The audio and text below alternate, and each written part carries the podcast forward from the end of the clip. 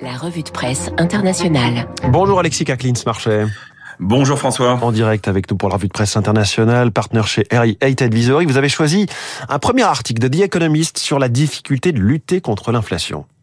Oui, c'est un article de l'hebdomadaire britannique qui part d'un constat très objectif. Ben, la remontée des, des taux d'intérêt qui a été opérée par les banques centrales depuis plus d'un an ne suffit pas à lutter efficacement contre l'inflation. On pouvait pourtant s'attendre à ce que le, resserrement de la politique monétaire, le, plus rapide et le plus intense en 40 ans, provoque un, une sorte de ralentissement de l'économie mondiale et casse la surchauffe observée après la fin des, confinements liés au Covid. Et beaucoup y croyaient d'ailleurs en fin d'année dernière, puisque ce ralentissement, bah, il était perceptible. Hein. On, parlait, rappelez-vous, d'un risque de récession pour 2023 mmh. en Europe, voire aux États-Unis. Euh, mais ce début d'année bah, n'est pas vraiment celui qu'on attendait. L'activité semble résiliente, elle est déjà repartie dans certains secteurs, et notamment dans la production manufacturière. Donc il y a une forme d'optimisme, au moins sur le plan économique qui est de retour. Euh, bien sûr, il y a des raisons objectives à cet optimisme, des raisons que nous avons déjà évoquées ensemble sur cette antenne. Le redémarrage de l'économie chinoise avec euh, la fin de, de, politique zéro Covid, la baisse du prix de l'énergie en Europe, ou des consommateurs qui consomment et des entreprises qui investissent. Dans tous les cas, la récession ne semble plus imminente. Alors vous allez me dire, bah tant mieux, non? Bah, Oui, tant mieux parce que les perspectives économiques sont plutôt plutôt bonnes. Mais mais mais ça veut dire aussi que euh, si les effets des, des, remontées des taux d'intérêt se sont déjà estompés, bah, que les banques centrales vont être tentées de remonter un peu plus encore les taux d'intérêt pour revenir vers un objectif d'inflation autour de, de 2%. Et ça veut dire quoi? Ça veut dire que simplement les banques centrales sont désormais confrontées à un choix difficile, accepter une inflation structurelle plus élevée ou alors risquer de ralentir très fortement l'activité économique. C'est vraiment pas très très simple. C'est pas très simple. Elles ont commencé à annoncer la couleur, euh, et puis a la réunion de, de, ces deux banques centrales dans les jours qui viennent. Exactement. Alexis, euh, autre article, New York Times, qui s'intéresse à nos grèves, nos bonnes vieilles grèves françaises du, du 7 mars dernier, qui élargit la réflexion sur la signification de ces grèves.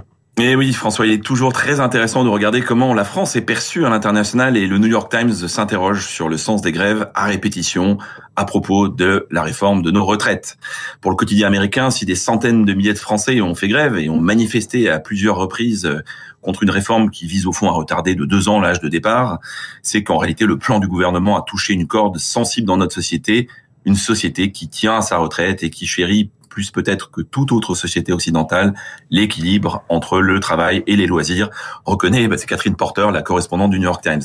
Alors certes, notre système français est généreux, hein, un retraité français a en moyenne un revenu supérieur à celui de la population générale, mais on voit bien, les arguments financiers ou démographiques n'y changent rien.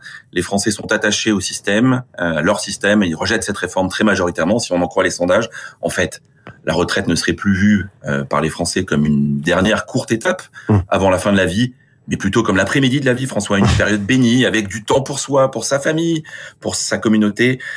La réalité, c'est que notre système est un élément de fierté nationale et c'est ce que relève le journal américain, très intéressant. Si les Français se disaient, en fait, ils se disent un peu, nous ne sommes plus une grande puissance, nous sommes prêts à travailler dur, mais à condition de pouvoir profiter de notre retraite grâce à un système que les autres n'ont pas. Dans ces conditions, et c'est la conclusion du journal, toucher à la retraite des Français, c'est un peu toucher à leur identité. Voilà, c'est notre identité, la retraite. Et cet après-midi ensoleillé que cela représente. Euh, Alexis, dernier article, euh, article du quotidien de Hong Kong, le South China Morning Post, qui s'intéresse au secret du bonheur finlandais. Et oui, comment expliquer qu'un pays au nord de l'Europe, peu peuplé, avec un climat plutôt difficile et froid, où le jour est très court pendant plus de quatre mois dans l'année, objectivement assez peu réputé pour sa gastronomie locale, soit cette année encore le pays le plus heureux du monde.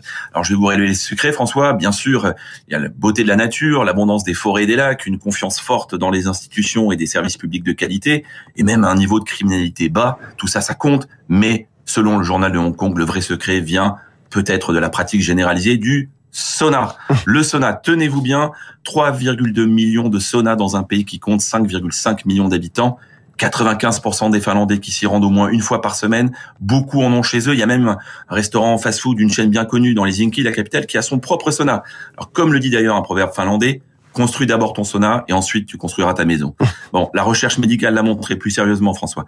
Des séances de transpiration au sauna sont excellentes pour la santé. C'est bon pour la réduction du stress, la, la régulation de l'humeur, la régulation de la pression sanguine, la production des hormones du bonheur comme la sérotonine, des effets antidépresseurs, le renforcement du système immunitaire la qualité du sommeil et la baisse des risques cardiovasculaires et même la baisse du risque de démence.